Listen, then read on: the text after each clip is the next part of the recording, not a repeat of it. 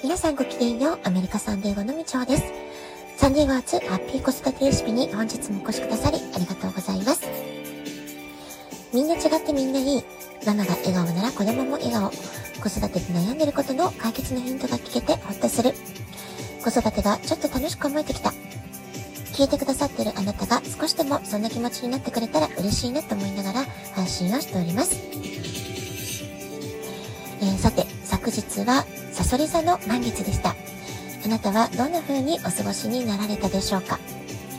えー、私は今回日本への一時帰国の旅、本当に本当に楽しすぎて、幸せすぎて、感謝の気持ちでいっぱいでしたから、この1ヶ月余りの嬉しかったこと、感謝したいことというのを思いつくままに、えー、リストにして書き出してみました。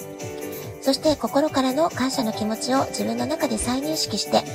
嬉しかったこと、幸せだと思ったこと、美味しかったなって思った食べ物、生きててよかったと思えた瞬間のこと、様々なことを思い出してとても満ち足りた気持ちになりました。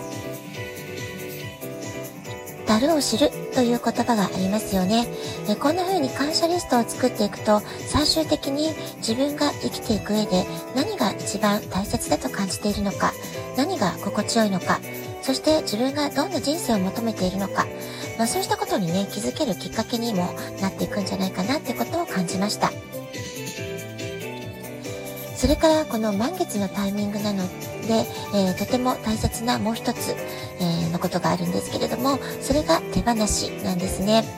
で満月の頃っていうのはどうしても吸収する力がすごいっていう風に言われています。例えばね、ついつい、えー、ご飯を美味しく食べ過ぎてしまって太りやすかったりとか、えー、蓄えてしまう、吸収してしまう。ですから、まあ、情報とか学びという意味では吸収するという意味でいいと思うんですけれども、えー、例えばね、ダイエットをしたいって方は、えー、この満月の時期っていうのは、ちょっとね、注意が必要になったりしますよね。ですから、どうしてもダイエットしたいなとか、え少しね、食べるものを、え考えて気をつけていきたいなって方は、逆に満月の時期は外して、えこの満月が過ぎた、これからね、先き始めるとちょうど良いのかもしれないなって思います。私も実家に戻ってきてからは少しね、え食べる量とか、え、食べ方っていうのを気をつけて、え、コントロールしてるんですけれども、昨日の夜は珍しくお腹がペコペコだったんですよね。ですから夕食の時にすごくお腹が空いて、え、父とね、えついつい食べ過ぎてしまうねと言いながら、え美味しく夕食をいただくことができました。で満月はね、過ぎてしまいましたけれども、ここ2、3日というのは、まだまだ、えー、満月の余韻っていうのかな、えー、パワフルなエネルギーが私たちに降り注いでいる時間が続いています。ですからこの時期どうしてもね、眠たくて仕方がないとか、体がだるい、まあ、こういったね、不調を感じる方も結構いらっしゃるんじゃないかなって思うんですよね。えー、ちょっとね、体がしんどいなって時は無理をしないで、たくさんたくさんお水を飲んで、しっかり睡眠をとってお休みするようにしてくださいね。えー、この満月のタイミングでしっかりとあなたが達成したこと、あるいは叶えた夢、目標というものがあれば、えー、その、それに対してしっかりと感謝して、すでに叶ったこと、達成、達成してしまったことで、いらなくなったものっていうのもね、出てきてると思うんですよね。えそういったものはどんどん断捨離していきましょう。え例えばね、物質的な断捨離も、え、大切なんですけれども、一方で、え、まあ、目に見えないものというのかな？物質的なものだけではなくって、えー、あなたの内面ですよね。あなたがもういらないなと思う感情であったりとか、古くなってしまったなという、えー、そういった感じる価値観というものも、どんどん意識的に手放す。まあ、こういったことをね、この2、3日、え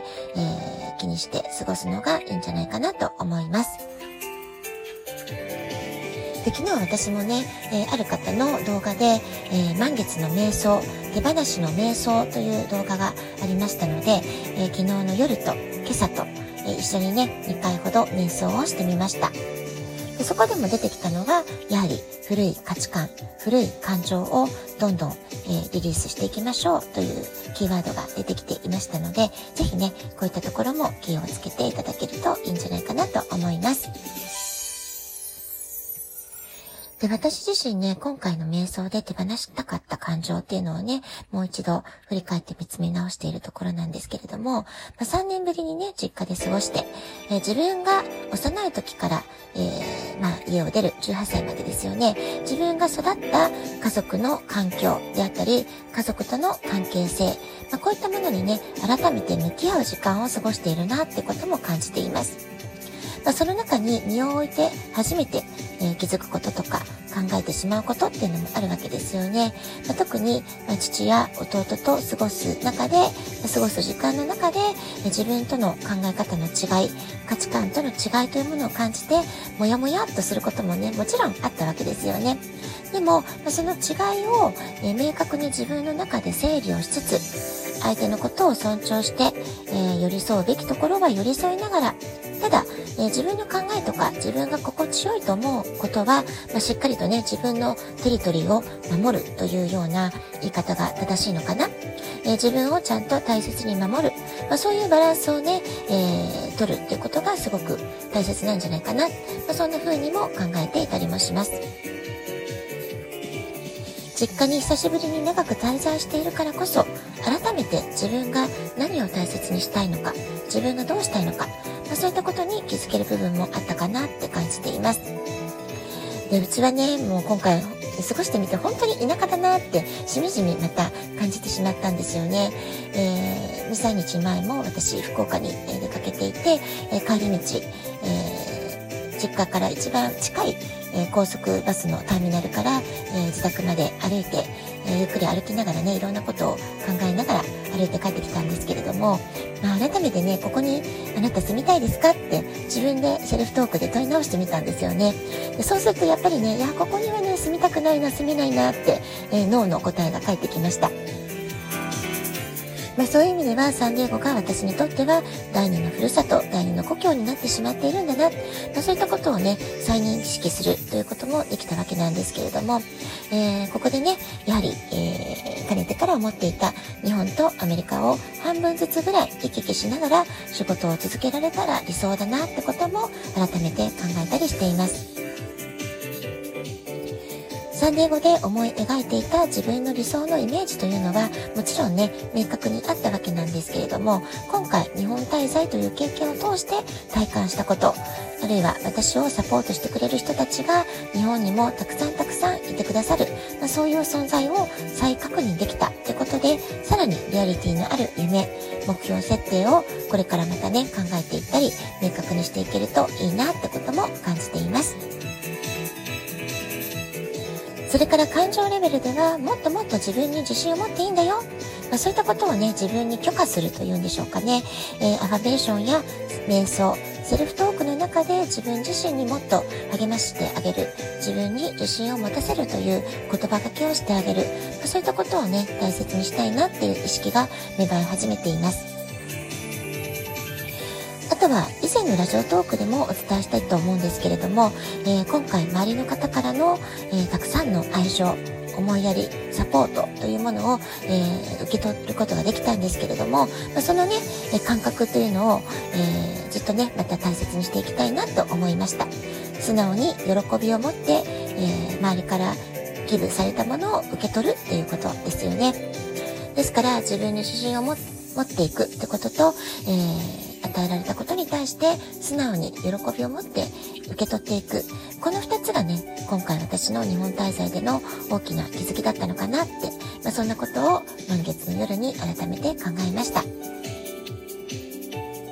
えー、それからね、私が今までどうして受け取ることが上手にできなかったかなって思うと、やはりね、えー、どこかで不安とか恐れとか心配とかそういう感情に、えー、がんじがらめに縛られていたような、まあ、そんな気がしています。で、これね、私だけじゃなくて、えー、今回日本でね、いろんな方に会っていて、会話の中で感じることだったりもするんですけれども、誰もが多かれ少なかれ潜在意識の中で不安や恐れ、心配といった感情抱え込みがちなんじゃないかなって思うんですよね。